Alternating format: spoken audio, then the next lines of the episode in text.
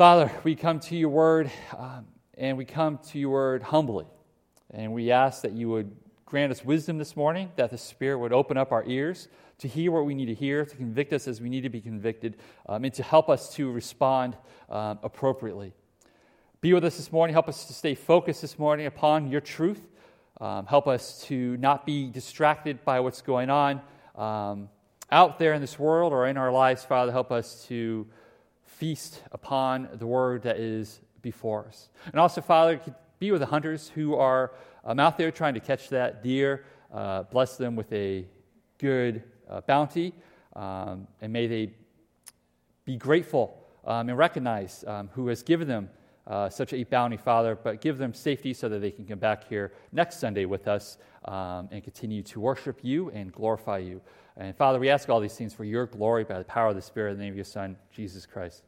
Amen. Go ahead and open up to 2 Samuel chapter 2. Uh, if you need a Bible, we have Bibles in the back. You're more than welcome to keep that Bible. Um, and if you know people who don't have a Bible, you're more than welcome to take one or two Bibles and you can take a stack of Bibles and hand them out if you want. Uh, we, we're more than willing to give, get rid of those Bibles to, be, to bless others. And on that note, um, if you know somebody who you would like to gift a Bible, please feel free to reach out to the church. We would be happy to purchase that Bible uh, for somebody. Um, if you are, you know, if you're concerned about paying for it, we, we have the funds here at Hope to buy Bibles. Uh, so we would be happy to buy a brand new, unused Bible for anyone whom you might want to gift uh, this uh, Thanksgiving and Christmas season. So go ahead and open up 2 Samuel 2. Now, intrigue is all around us. History is full of people plotting and scheming for their own gain. We see it within our own governments, especially of late. Uh, we also see it, though, within our workplaces and within our families. And intrigue is an interesting thing. We love watching it, right? All the good shows on Netflix and Amazon, they're full of intrigue. Um, and it's the intrigue that keeps us just keeps us watching just one more episode rather than going to bed, right? You watch it, and the way the show ends is like, oh, I, I, just, I just need to watch. They purposely did that, so I keep on clicking next episode. But the thing is, with intrigue, as much as we love watching it, we, we're not necessarily big fans of it when it's actually in our lives. When we realize that the intrigue, the, the plotting, the scheming is actually going around in our own lives, and perhaps some of that scheming we recognize is not for our own good. Um, and maybe it is for our own good, but we're not sure. We, we can't control it. So when we recognize intrigue, when we recognize plotting and scheming in our lives, whether it's within our governments, within our families, or in our workplaces, or we are victims of it, how do we respond? How do we feel?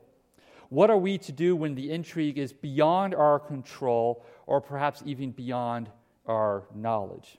Well, today in 2 Samuel, we're going to see a nation in the midst of an uncertain and tumultuous time. We're going to cover chapters 2 through 4, and if you like intrigue and drama, drama, there is enough here in these three chapters for a full season of a Netflix original series. But we must remember this. What we read here this morning is not a Netflix series. It is not fiction. It is history. It is real. It happened. The people who die in these chapters were real people.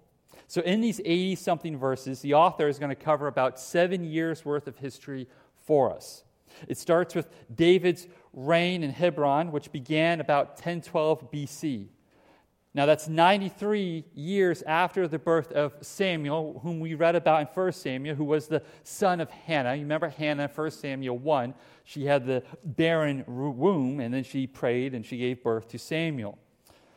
10, uh, 1012 BC is also 13 years since the time that Samuel anointed David in 1 Samuel 16 to be the next king of Israel, which happened back in 1025 BC. So let's go ahead and dive in, and we'll start with uh, 2 Samuel chapter 2, verses 1 through 11. After this, David inquired of the Lord, Shall I go up into any of the cities of Judah?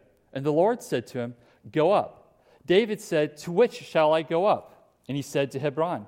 So David went up there, and his two wives also, Ahinoam of Jezreel and Abigail, the widow of Nabal of Carmel. And David brought up his men who were with him everyone with his household. And they lived in the towns of Hebron, and the men of Judah came, and they were, and there they anointed David king over the house of Judah. When they told David, it was the men of Jabesh Gilead who buried Saul, David sent messengers to the men of Jabesh Gilead and said to them, May you be blessed by the Lord, because you showed this loyalty to Saul your Lord and buried him. Now may the Lord show steadfast love and faithfulness to you, and I will do good to you because you have done this thing. Now therefore, let your hands be strong and be valiant. For Saul your Lord is dead, and the house of Judah has anointed me king over them. But Abner, the son of Ner, commander of Saul's army, took Ishbosheth, the son of Saul, and brought him over to Mahanaim. And he made him king over Gilead and the Ashurites and Jezreel and Ephraim and Benjamin and all Israel. Ishbosheth, Saul's son, was 40 years old when he began to reign over Israel, and he reigned two years. But the house of Judah followed David, and the time that David was king in Hebron over the house of Judah was seven years and six months. So here we have two kings that are presented to us. The first king that we read about is, of course, uh, David, whom we are familiar with. He begins for us this morning by inquiring of God about should I go back into Judah? Should I return to Judah? And where specifically should I go? And God tells him, yes, go back to Judah and go to Hebron. Now, Hebron is a city that's 26 miles northeast of where David's currently at in Ziklag, and it's 20 miles south southwest of Jerusalem. So, why Hebron? Well, for one, it has good Jewish history uh, behind it. It is in Hebron in Genesis 13 that Abraham resided for a while, the oaks at Mamre, and he built an altar to the Lord. And then it's also where Sarah and the patriarchs are buried. So it is a significant uh, city uh, for the Israelites. But it's also a Calebite city, as we read in Joshua 14 14. And um, as we learn in 1 Samuel, uh, David is a Calebite. He's of the Calebite uh, clan, the descendants.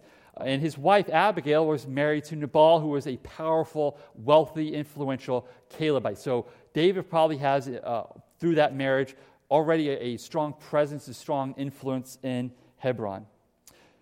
Hebron is also a city for the Aaronic priesthood, and it's also a city of refuge, uh, which 2113 tells us both of these things. That's significant because it allows David protection just in case anyone believes he is responsible at all for the death of Saul and his sons and they're seeking vengeance. You cannot seek vengeance without a first a trial in a city of, of refuge. You can't just kill the man for payback. So David gets protection in there. It is also one of the places that David after he destroys the Amalekites in 1 Samuel 30, he takes part of the spoil. Hebron was one of the many cities of Judah that he shared his spoils with. Thus, he already has that favor, he already has that um, the good relationship with Hebron. So, David, his relatives, his men, and their relatives, they all move there and they settle in and around the area of Hebron. Verse 3 says, the towns of Hebron, indicating the area outside of the walled city. So Hebron is probably a massive settlement already. David and his men are about, to include the families, one to 2,000 people. So they need a city that can accommodate uh, a good size of people. The men of Judah, once David is there, the men of Judah, the elders, they anoint David as king over the house of Israel. Not over, excuse me, over the house of Judah, not over the house of Israel, not over the whole nation, just the house of Judah. Now remember, Right? If you're familiar with Old Testament history, you know that when after Solomon dies, the kingdom splits up. Right? You have the northern kingdom of Israel, southern kingdom of Judah. If you remember 1 Samuel, that cultural divide between Judah and Israel already existed. On a couple of occasions when the troops are being counted for battle, that's how they're counted the men of Judah and the men of Israel. So there's already this cultural divide, this tension uh, between the two. Now, you might be wondering why did they anoint David? Did not Samuel already anoint David as king 13 years earlier, as recorded in 1 Samuel 16? Yes. But let's consider that anointing back in 1025 BC. That's like election night, right? The, the winner is decided in most cases. Um, and then this anointing is like the inauguration, right? It's, it's the formality, it's, it's uh, for, for the fulfillment of that anointing. So it's, it's not a, necessarily a new anointing, this is more of a fulfillment of the original anointing uh, by the prophet and judge uh, Samuel. So at some point, David hears of the actions of the men of Jabesh Gilead that they took, the, the daring mission that they took overnight to retrieve the bodies of Saul and his sons.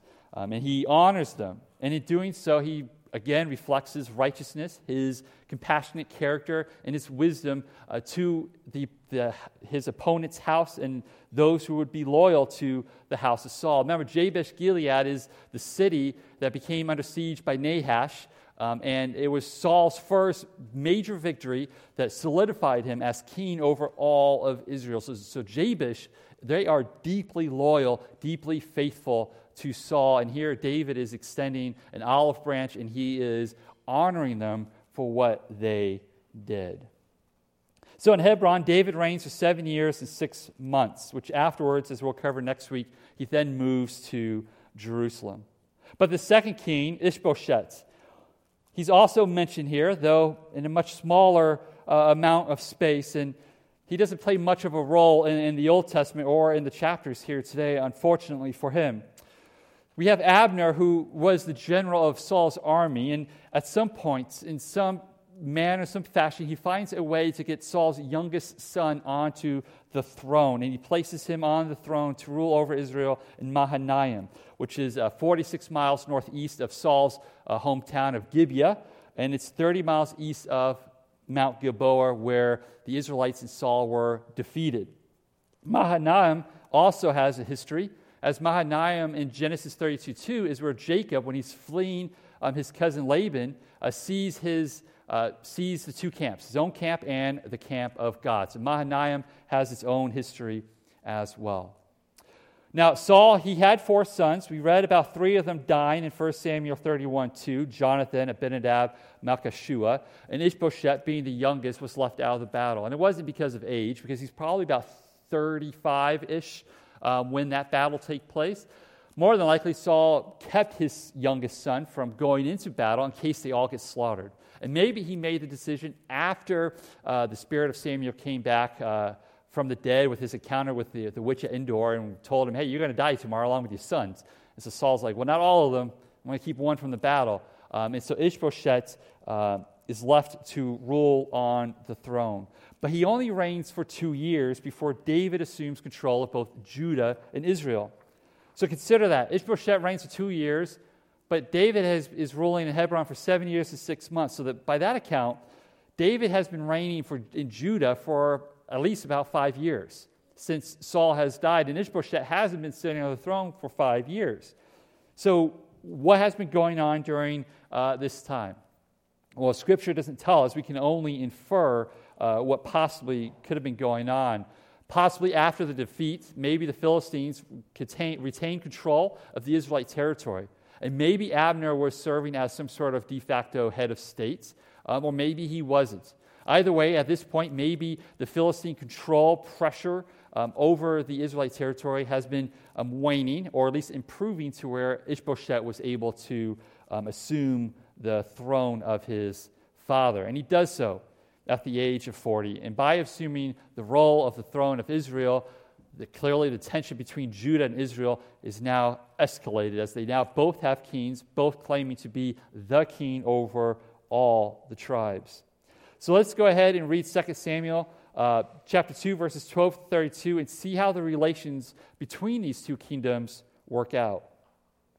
Abner, the son of Ner, and the servants of Ishbosheth, the son of Saul, went out from Mahanaim to Gibeon. And Joab, the son of Zeruiah, and the servants of David went out and met them at the pool of Gibeon, and they sat down. The one on the one side of the pool, and the other on the other side of the pool. And Abner said to Joab, Let the young men arise and compete before us. And Joab said, Let them arise. And they arose and passed over by number. Twelve were Benjamin and Ishbosheth, the son of Saul, and twelve are the servants of David. And each caught his opponent by the head and thrust his sword in his opponent's side, so they fell down together. Therefore, that place was called Helkath Hazzurim, which is at Gibeon. And the battle was very fierce that day. And Abner and the men of Israel were beaten before the servants of David. And the three sons of Zeruiah were there Joab, Abishai, and Asahel. Now, Asahel was as swift of foot as a wild gazelle. And Asahel pursued Abner. And as he went, he turned neither to the right hand nor to the left from following Abner. Then Abner looked behind him and said, Is it you, Asahel? And he answered, It is I. Abner said to him, Turn aside to your right hand or to your left and seize one of the young men and take his spoil. But Asahel would not turn aside from following him. And Abner said again to Asahel, Turn aside from following me. Why should I strike you to the ground? How then can I lift up my face to your brother Joab? But he refused to turn aside. Therefore, Abner struck him in the stomach with the butt of his spear, so that the spear came out his back. And he fell there and died where he was. And all who came to the place where Asahel had fallen and died stood still. But Joab and Abishai pursued Abner, and as the sun was going down, they came to the hill of Ammah, which lies before Giah on the way to the wilderness of Gibeon. And the people of Benjamin gathered themselves together behind Abner and became one group and took their stand on the top of the hill. Then Abner called to Joab, Shall the sword devour forever? Do you not know that the end will be bitter? How long will it be before you tell your people to turn from the pursuit of their brothers? And Joab said, As God lives, if you had not spoken, surely the men would not have given up the pursuit of their brothers until the morning. So Joab blew the trumpet, and all the men stopped and pursued Israel no more, nor did they fight anymore. And Abner and his men went all that night through the Arabah. They crossed the Jordan, and marching the whole morning, they came to Mahanaim. Joab returned from the pursuit of Abner. And when he had gathered all the people together, there were missing from David's servants 19 men besides Asahel. But the servants of David had struck down of Benjamin 360 of Abner's men. And they took up Asahel and buried him in the tomb of his father, which was at Bethlehem. And Joab and his men marched all night, and the day broke upon them at Hebron. So Abner and his men, they go to Gibeon, um, and we text us and tell us why they're making this march towards Gibeon. And perhaps it could just be one of military strategy. They're looking to test uh, David's influence, test the military might of David. Maybe it's a probing mission for them, so to speak, to see what they can stir up, or if there would be anything that would be stirred up. And in their movement, their movement respond, uh, causes David's men to go out and meet them at Gibeon. Now, I have a picture of the pool of Gibeon. Uh, it should be up there on the next one. So that there is uh, that's a picture of what uh, archaeologists believe is the actual site of the pool of Gibeon. Um, it's a hand carved reservoir, about 37 feet in diameter and about 82 uh, feet in deep. Uh, the staircase um, goes about 35 feet down, and then there's a shaft that goes another 45 vertical feet down to where the fresh water uh, would be. So, this is a picture of that pool at the site where these group of men met. Now, David's men are being led by his nephew uh, Joab, the son of David's sister Zeruiah. You know, I messed up on this name so many times last night. And then I went home and I practiced it. I practiced it. I practiced it. I read it in the Hebrew. I'm like, I'm going to get it. Now I just, I, it's, just gone. Anyway, just how it rolls. So Joab, he's the oldest of three boys. He has two other brothers, Asahel and Abishai. And we know Abishai. We read about Abishai in 1 Samuel 26 6. He was with David when David went into uh, Samuel, uh, excuse me, Saul's camp in the middle of the night. Saw Saul and Abner sleeping there, took the spear, took the water jug by uh, Saul's head. David mocked and insulted Abner. Uh, so Abishai, he's familiar with um, Abner. He knows who he is knew him personally, probably knew him personally before uh, David went on the lam from, from Saul. Uh, so we know of Abishai, Abishai, and it's interesting that in uh, 1 Samuel 26, the way that Abishai is introduced to us is, is by saying he's the brother of Joab. Like, we're not introduced to Joab really officially until now, but in 1 Samuel 26, that's how we, we hear of Joab is Abishai, the brother of Joab. And what that's saying is Joab is a significant figure in Israelite history. That the reader, the hearer of 1 Samuel is like, I know who Joab is. He's a big dude. He's a big, very important figure in Israelite history. And now we finally get to see him um, enter into the scene um, explicitly. So Joab and his brothers, um, they are here with, uh, against Abner's men. They know Abner. They probably know some of the men standing across from them. They have this um, intense standoff um, between the two, which Abner suggests a very unique situation to try to resolve it. He says, Hey, let's take 12 of our men, 12 of your men, and let's have them fight together. This is unusual. We don't have any other instance of something like this happening in Israelite history. The closest one, of course, would be David and Goliath, the one, the 1v1 situation that we have going on there. But even that was incredibly unique, right? Goliath had to explain the rules to the Israelites on how that's going to work out. This place is so unique that it even gets its own name. Uh, so that's how we know this 12 for 12 is an unusual um, tactic to be used for fighting. Um, and unfortunately, as quickly as it started, it ended. For both of the men, they grab each other, and if you're close enough and you've both got daggers or short swords, even if you get stabbed, you're going to be able to stab the other guy more than likely. And so they all fall down together. There's no clear winner. Um, and following that is a fierce fight, a fierce fight that lands in favor of David's men, in favor of Joab. So Abner and his men, they flee. Now, Asahel, he has his eyes focused on Abner. Text doesn't tell us why. Maybe they have some bad blood between each other, personal bad blood, or maybe Asahel is thinking, I can kill the snake if I go for the head. Maybe he's trying to be that hero. Uh, if I get Abner, we can put this all to rest.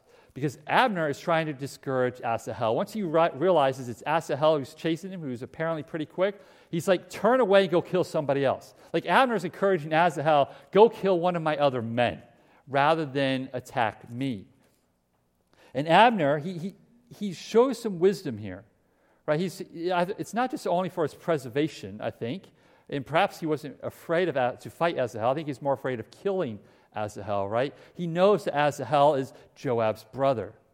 And I think what Abner is trying to do here is to maintain as many bridges as he can during this time of transition, this time of uncertainty, recognizing that, you know, maybe this Ishbosheth thing doesn't work out and David does become king, as even Saul said himself that he would.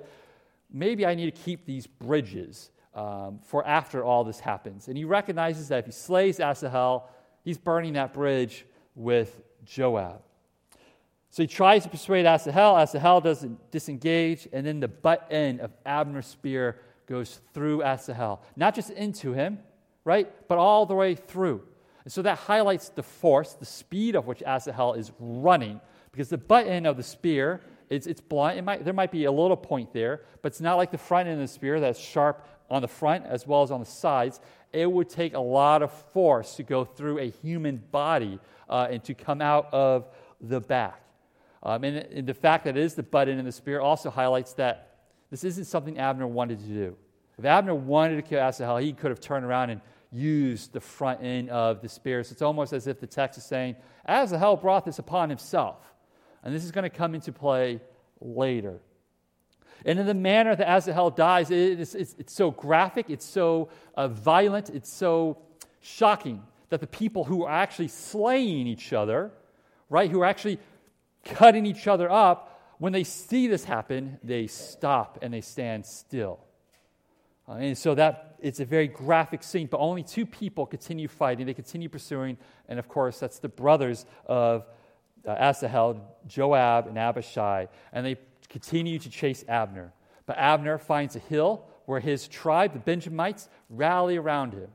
Um, and that slows Joab and Abishai down, and uh, Abner convinces Joab, hey, let's stop the bloodshed, let's end it for the night. And Joab agrees, they relent, and the two groups go their separate ways. Now, in the aftermath, David's servants suffered 20 casualties total.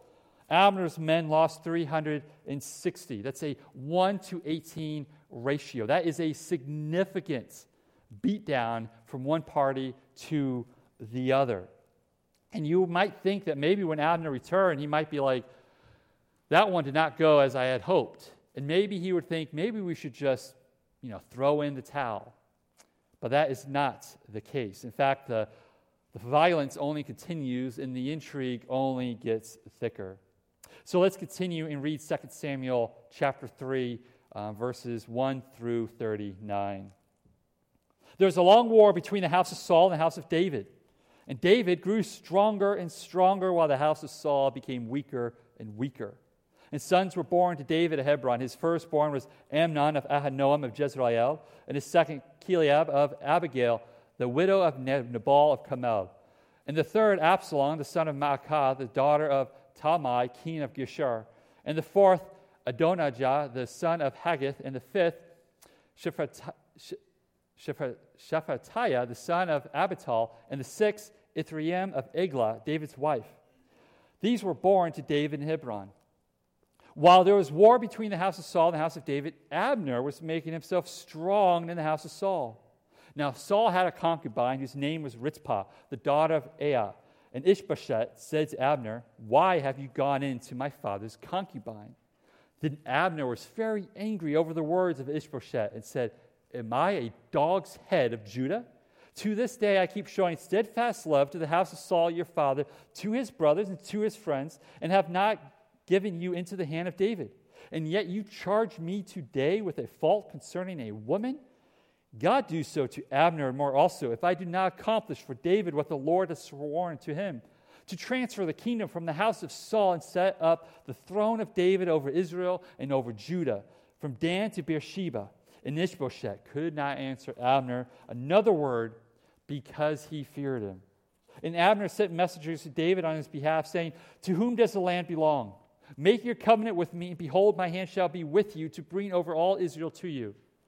And David said, Good, I will make a covenant with you. But one thing I require of you that is, you shall not see my face unless you first bring Michal, Saul's daughter, when you, can't, when you come to see my face. Then David sent messengers to Ishbosheth, Saul's son, saying, Give me my wife Michal, for whom I pay the bridal price of a hundred foreskins of the Philistines. And Ishbosheth sent and took her from her husband, Paltiel, the son of Laish. But her husband went with her, weeping after all the way to Bahurim. Then Abner said to him, Go, return. And he returned. And Abner conferred with the elders of Israel, saying, For some time past you have been seeking David as king over you. Now then, bring it about, for the Lord has promised David, saying, By the hand of my servant David, I will save my people Israel from the hand of the Philistines and from the hand of all their enemies. Abner also spoke to Benjamin, and then Abner went to tell David at Hebron all that Israel and the whole house of Benjamin thought good to do. When Abner came with 20 men to David at Hebron, David made a feast for Abner and the men who were with him.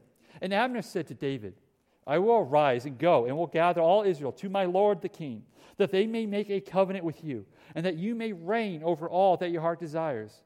So David sent Abner away, and he went in peace.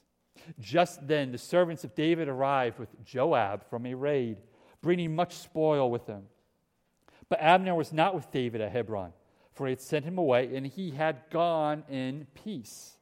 When Joab and all the army that was with him came, it was told Joab, Abner the son of Ner came to the king, and he has let him go, and he has gone in peace. Then Joab went to the king and said, What have you done? Behold, Abner came to you. Why is it that you have sent him away so that he is gone? You know that Abner, the son of Ner, came to deceive you, and to know you're going out and you're coming in, and to know all that you're doing. When Joab came out from David's presence, he sent, he sent messengers after Abner, and they brought him back from the cistern of Sirah. But David did not know about it. And when Abner returned to Hebron, Joab took him aside into the midst of the gate to speak with him privately. And there he struck him in the stomach so that he died, for the blood of Asahel, his brother. Afterward, when David heard of it, he said, I and my kingdom are forever guiltless before the Lord for the blood of Abner the son of Ner. May it fall upon the head of Joab and upon all his father's house, and may the house of Joab never be without one who has a discharge, or who is leprous, or who holds a spindle, or who falls by the sword, or who lacks bread. So Joab and Abishai, his brother, killed Abner because he had put their brother Asahel to death in the battle at Gibeon. Then David said to Joab and all the people who were with him, Tear your clothes and put on sackcloth and mourn before Abner. And King David followed the bier. They buried Abner at Hebron, and the king lifted up his voice and wept at the grave of Abner. And all the people wept. And the king lamented for Abner, saying, Should Abner die as a fool dies? Your hands were not bound, your feet were not fettered. As one falls before the wicked, you have fallen. And all the people wept again over him. Then all the people came to persuade David to eat bread while it was yet day. But David swore, saying, God do so to me more also if I taste bread or anything else till the sun goes down. And all the people took notice of it, and it pleased them, as everything that the king did pleased all the people. So all the people and all Israel understood that day that it had not been the king's will to put death Abner, the son of Ner. And the king said to his servants, Do you not know that a prince and a great man has fallen this day in Israel? And I was gentle today, though anointed king. These men, the sons of Zeruiah, are more severe than I. The Lord repay the evildoer according to his wickedness. So a lot has happened here. We're, we're, we're, told at the beginning there's a long war happening between the house of David and the house of Saul, and the house of David, they're winning the war. Then we're informed of the children of David that David has had at his time during Hebron and the wives that he has acquired there as well. And he has acquired these wives most likely for political reasons um, as well. There might be some selfish desire in there as well, but I'm sure there's a political gain um, in unifying uh, the people of Judah, unifying the house of um, Judah under him by, by spreading out his, his uh, marital influence, so to speak. But during this war, Abner also makes himself grow in influence among the house of Saul. Perhaps Abner recognized that Ishbosheth is a weak man, one that can be easily manipulated, and maybe that's why Abner put him on the throne to begin with. Maybe Abner all along has been planning to control the house of Israel as the puppet master, uh, so to speak. And Ishbosheth, he's apparently becoming suspicious of Abner. We don't know why. It could be because the accusation that Ishbosheth makes here he, he has, it actually happened, and he has reason to make this accusation. It might not be a false accusation. And if it's not a false accusation, what Abner is doing here is a great offense. To sleep with the king's concubine, a, a privilege, a right reserved for the one sitting on the throne, is a sense saying, I'm sitting on the throne. I have the authority to do what a king gets to do, and that's to sleep with the king's concubines. So by Ishbosheth saying this, he's saying, Why are you doing this? And Abner, either he's responding either because he knows that what Ishbosheth has said is true, and he knows that Ishbosheth's a weak man, or he didn't do it and he's truly offended. We, we don't know. The scripture doesn't tell us that. But Abner responds by essentially committing open treason. I mean, he tells the king, I vow to God that if I don't hand this kingdom to the hand of David, may God do so whatever he wants to me. And Ishbosheth, though he hears Abner saying, I'm going to betray you, I'm going to give your throne to David, Ishbosheth does nothing. He's more afraid. He doesn't say a word to Abner. So it's at this point that Abner he initiates communication, positive relations with David, forms a covenant with David. Um, in return, and part of this covenant, uh, Ab- uh, Abner has to help get uh, David's first wife, Michal, back to him. Now remember, Michal was taken from David, from King Saul, because, well, Michal is Saul's daughter, um, and Saul didn't want David to have any claim to the throne, um, wanted to keep him as far away from any claim to the throne as possible, so gave Michal away to another person. David did not divorce Michal, which is important. Because in the Torah, if you divorce a woman, you can't remarry her. You can't go back to her. Right? You, can't, you can't do that. But David never did that. This was done against his wishes.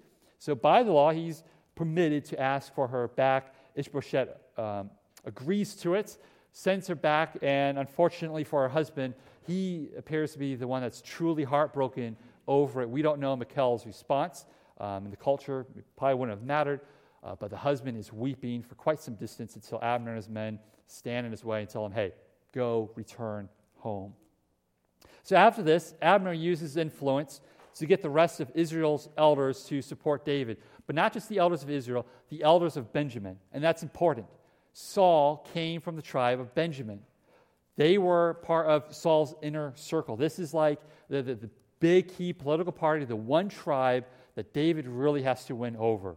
So Abner is able to do this. And because Abner is able to do this, David has a feast for Abner and all of Israel he sends Abner away in peace to retrieve the elders of Israel, to retrieve the elders of Benjamin, to bring them back to Hebron, to really formalize this whole process. But before Abner is able to do this, an unexpected tragedy comes, another plot twist happens. Joab returns from a raid, learns of David's actions of Abner, he's not pleased. So before Abner is able to do what he was sent out to do in peace, which is highlighted multiple times in text, right? Abner went in peace. Joab knew that Abner went in peace. He sends messengers to bring Abner back and doesn't tell David of his intentions. And Abner, he's coming back because, well, he's returning in peace, right? But not just only that, he's in Hebron, a city of refuge. He should not be slain for the murder of Asahel. If anyone's seeking vengeance, Abner should be walking into Hebron recognizing, I am safe here. But Joab, he doesn't care. Abner comes in, and Joab pulls him aside as if he's going to talk to him privately. Abner's might be thinking, I wonder what he's got to say. Nothing. It's a sword into his stomach. Kills him there in a city of refuge. A man who was sent out in peace, who probably returned in peace, was met with his own death. And because uh, Joab did that, he was able to get the revenge that he sought for Asahel. Now, David weeps and he mourns for Abner, and he commands those who had any dealing, any kind of support in this matter, you, you need to lead the funeral procession. You need to be mourning for this death. You're going to lead the way. David, in keeping with his righteous character that we talked about last week, he mourns, he fasted, and he wept greatly at Abner's tomb. He weeps in an undignified manner as a king should be doing. And this is what pleases the men of Israel and the men of Benjamin. They see how the king is acting. Imagine Donald Trump weeping over Biden or Biden over Trump. I mean, we shouldn't be surprised by that. None of them have the character of David, right? But this is the thing this, this man, this king, he doesn't have to weep for Abner. He, most certainly doesn't have to weep uncontrollably at his tomb um, in what would be considered an undignified manner for a king, but he does because he is a righteous man, he is a compassionate man. So David's response to the death of Abner actually encourages the men of Benjamin, the men of Israel, to submit themselves under the king, uh, the reign of David, as verses 36 and 37 tell us. It is also in this section that we see David referred to for the first time ever in Scripture in verse 31 as King David. Right before he, he you know, he's, he, he could be referred to as the king in reference to House of Judah, but here he is King David. And five more times following that, he's referred to as king before this chapter ends. And this is an intentional act by the author for sure. The question is why? Why would the author highlight this? Well, first, it's to highlight that David's reign over the 12 tribes is now absolute even with Abner's death. Even though Abner was unable to do it himself, the death of Abner ultimately solidified the support from Israel and Benjamin when they saw how David wept for Abner. So now he is King David over the 12 tribes of Israel. And perhaps it's also to encourage the reader that despite all the scheming, all the intrigue, all the violence that's gone on here, God's will is still accomplished that since 1 Samuel, God has had it in his plan. David is going to sit on the throne, and no man is going to stop that. Fortunately, though, the violence does not end with Abner, for we have three more deaths to read about. One more death, of course, uh, one more death, not of course, but will involve another death in the stomach. That seems to be a common theme in all these uh, key deaths, is that they all get stabbed um, in the stomach. I don't know why that is. I just thought that was an interesting thing um, in this morning's reading. You might be thinking that's kind of dark, but it is what it is. 2 Samuel 4 1 through 12. Let's go ahead and read that. When Ishbosheth, Saul's son, heard that Abner had died at Hebron, his courage failed, and all Israel was dismayed. Now, Saul's son had two men who were captains of raiding bands. The name of the one is Baanah, and the name of the other Rechab, son, sons of Rimmon, a man of Benjamin from Beeroth, for Beeroth also is counted part of Benjamin. The Beerothites fled to Gittaim and have been sojourners there to this day. Jonathan, the son of Saul, had a son who was crippled in his feet. He was five years old when the news about Saul and Jonathan came from Jezreel, and his nurse took him up and fled. And as she fled in haste, he fell and became lame, and his name was Mephibosheth. Now the sons of Rimmon, the Beerothite, Rechab and Baanah, set out and about the heat of the day, they came to the house of Ishbosheth as he was taking his noonday rest. And they came into the midst of the house as if to get wheat, and they stabbed him in the stomach. Then Rechab and Baanah, his brother, escaped. When they came into the house, as he lay on his bed in his bedroom, they struck him and put him to death and beheaded him. They took his head and went by the way of the Arabah all night, and brought the head of Ishbosheth to David at Hebron. And they said to the king, Here is the head of Ishbosheth, son of Saul, your enemy who sought your life. The Lord has avenged my Lord the king this day on Saul and on his offspring. But David answered Rechab and Baanah, his brother, the sons of Rimmon the Beerothite, As the Lord lives, who has redeemed my life out of every ad- adversity? When one told me, Behold, Saul is dead, and thought he was bringing good news, I seized him and killed him at Ziklag, which was the reward I gave him for his news. How much more when wicked men have killed a righteous man in his own house on his bed? Shall I not now require his blood at your hand and destroy you from the earth? And David commanded his young men, and they killed them, cut off their hands and feet, and hanged them beside the pool of Hebron. And they took the head of Ishbosheth and buried it in the tomb of Abner at Hebron kind of have to feel sorry for Ishbosheth. Uh, for what he's written about is not much. He reigned only for two years and barely did anything mentioning during uh, that time. The two men who killed Ishbosheth were fools, thinking they could get a reward for a prize or a prize for slaying Ishbosheth, especially in the manner of which they did it. Remember, David had no intention of killing Ishbosheth. Why? Because remember, 1 Samuel, Saul made David made a covenant with him. Hey, when I'm gone, you take the throne, surely as Yahweh intends for it to happen, don't wipe out my house. Let my descendants live.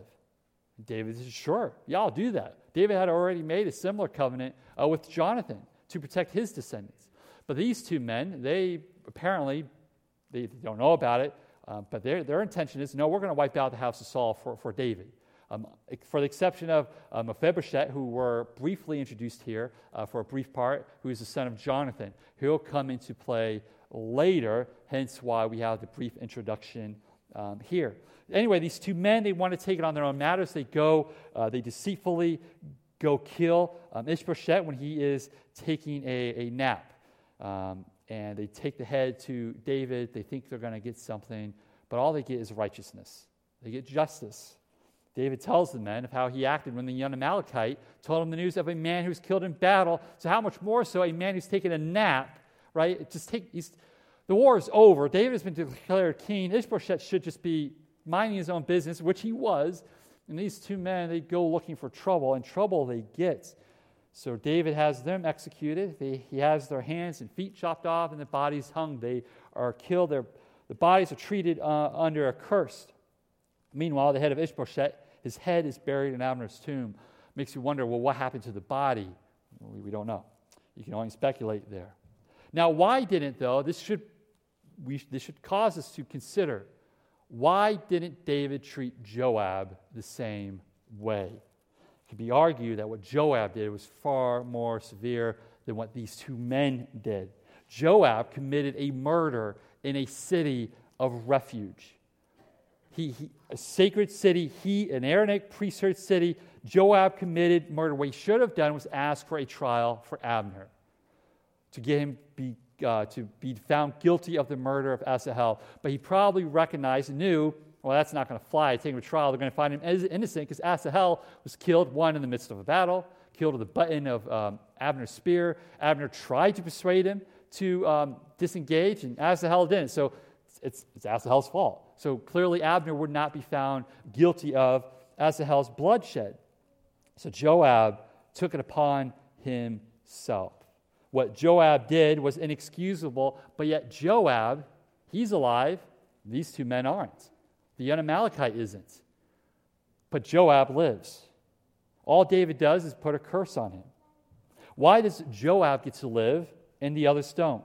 Well, maybe it's because Joab is David's nephew right? Maybe that's why. Maybe because it's family. And this also highlights David isn't perfect, right? We've been talking about his righteousness, his character, what a good king he is, how he's after God's own heart, but he's still not perfect. Scripture doesn't hide that from us. Later, David will tell Solomon in his uh, you know, last wishes, so to speak. David tells Solomon, hey, when I'm gone, kill Joab for the murder of Abner, execute him. So David eventually gets that justice delivered, but it's a really delayed justice. I mean, we're talking a few decades later that this justice gets um, delivered. So, David ultimately is not the righteous king that the people of Israel ultimately need. And perhaps that's part of the point, right? We keep looking for this Messiah, the anointed one, and as close as David gets, he's not it. David, King David, fails at the task of leading God's people in perfect righteousness. Only God can rule in perfect righteousness. And speaking of God, where has he been? It seems like when we were going first through 1 Samuel, God was always coming up. God was always at play, always identified, always credited. But here in chapters 2 through 4, we only hear about him in chapter 2 when David inquires of him. And then after David inquires of him, we get a bunch of violence and a bunch of intrigue being played out by men. But we have to understand this. And this is, if you just pay attention to Scripture, this is what we see that no matter how dark it gets or how shocking people might act, God is still providentially acting behind the scenes. See, scheming and plotting is part of the nature of sinful man. It's part of who we are. It is in us. I think it's one of the reasons why we love to watch it, right? Why we're so attracted to it because the flesh is like, this is good. I like this because it's inherent to our sinful nature. Psalm 2 speaks of this issue in light of the sovereignty of God. So let's go ahead and read Psalm 2. Why do the nations rage and the peoples plot in vain? In other words, why do they rage and why do they scheme? Why all the intrigue? The kings of the earth set themselves, and the rulers take counsel together against the Lord and against his anointed, saying, Let us burst their bonds apart and cast away their cords from us. He, that's Yahweh, who sits in the heavens, laughs. The Lord holds them in derision. Then he will speak to them in his wrath and terrify them in his fury, saying, As for me, I've set my king on Zion, my holy hill. I will tell the decree. The Lord said to me, You are my son. Today I have begotten you. Ask of me, and I will make the nations your heritage, and the ends of the earth your possession. You shall break them with a rod of iron, and dash them in pieces like a potter's vessel. Now, therefore, O kings, be wise. Be warned, O rulers of the earth. Serve the Lord with fear and rejoice with trembling. Kiss the Son, lest he be angry and you perish in the way, for his wrath is quickly kindled. Blessed are all who take refuge in him. Mankind has longed to throw the yoke of God's authority off their backs. And in doing so, they seek to have their own authority over all other men and all other nations. And, and as such, they scheme against God, but they also scheme and plot against each other. They rage together. But this is the thing to think that anything that you and I do, or anything that the government does, is able to happen outside of the sovereign will of God, to think that is foolishness. God, Yahweh, He laughs in mockery at those who think such things, who act in such a way. In fact, God's judgment is coming for those who think that they can live how they want to live, thinking that there is no authority above them, that they can scheme and plot for their own gain and get away with it. The thing is, judgment is coming, and judgment is going to be meted out by his Son, Jesus Christ, the Son of David, the true King of Israel, and the true King of all creation, who will reign righteously in a way that David could not. And under the rule of Christ, all this intrigue that we see, all this scheming and plotting by mankind, it will come to an end.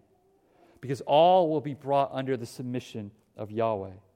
The kind of scheming that happens within our governments, between governments, but also the self serving scheming that goes on at the workplace, the self serving scheming that goes on within our families against one another. Therefore, because of this truth, the psalmist encourages hey, worship him, pay homage to the king, and live holy lives. Meaning, don't get yourself caught up in intrigue. Don't get yourself caught up in the ways of this world. There's one plot we follow, and that's the plot of Yahweh, his redemptive plan, his sovereign will. That is it. And he has made that plain to us. There's no mystery there. He's not being deceitful in his scheme for mankind. He has made it plain to us in his word. Nor must we allow ourselves to forget who is in charge, Him, and be overcome by anxiety and stress over the things we can't control in this world. And we do this by not forgetting this last line of the psalm, and perhaps this is the key part of the psalm. Blessed are all who take refuge in him. There is a lot of plotting, there's a lot of scheming going on in America right now.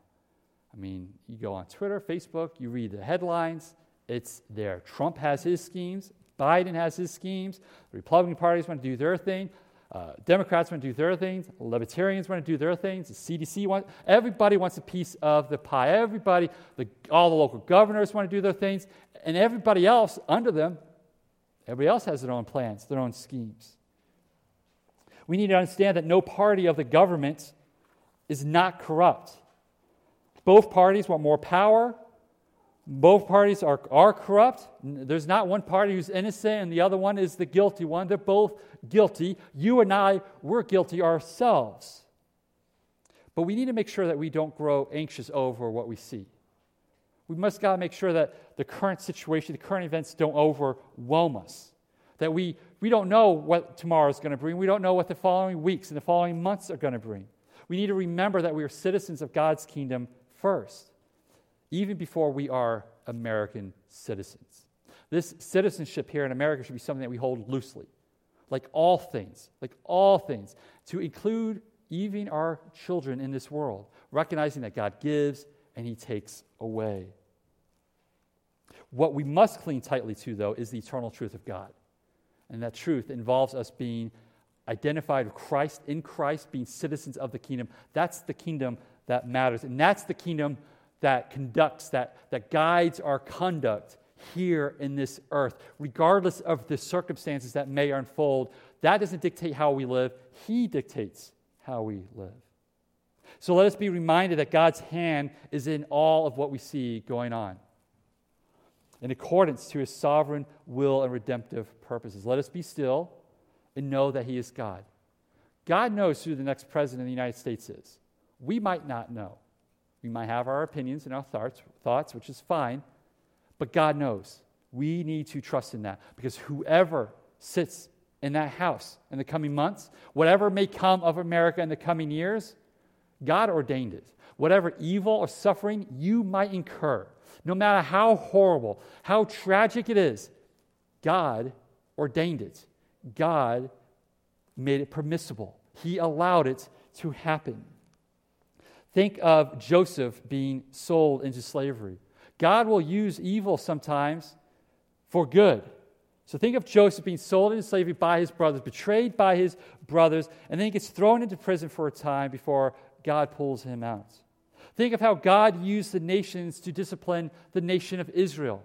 Read the prophets. Think of Assyria, who was used by God as his rod of discipline, his rod of wrath. But then later, God's like, I'm judging Assyria, though, for their actions against my people. Think of how God used Judas and his evil intentions to get his son on the cross. Though God allows evil, we need to understand God never endorses evil. He allows it, but he never endorses it. He allowed Eve to eat of the fruit. He could have stopped her. There's no reason for him not to stop. He, he saw that happening. He allowed it to play out, but he never endorses it, and he always holds the sinner accountable. So, therefore, let us continue to abstain from all things that are unrighteous. We must not think that we can bring glory to God by engaging in something that's unrighteous. That's not what we are called to do. We'll let God handle that part. We are called to live righteously and holy lives in reverence to Him, remembering that one day the Son of Man, the Son of David, He's going to return in the fullness of His Father's glory with all of His angels. So we are to live in holiness. And we're also reminded, as the call to worship this morning reminded us, to the one who endures to the end, to the one who overcomes, which can only happen if you Trust Christ in all things, regardless of the circumstances. Don't ever think, ever think that because what's going on out there, what's going on in your life, you have an excuse, you have a reason to be unholy. You never, never have that excuse, and you never have that exception. So, only by trusting Christ in all things can we endure to the end. And if we do that, then Christ will give us everlasting life. So at this time, um, is going to come up and prepare uh, communion for us. We're going to enter into a time of communion. If you're new or visiting here, the way that we do communion here is uh, it's an open table, uh, meaning you don't have to be a member of Hope Community Church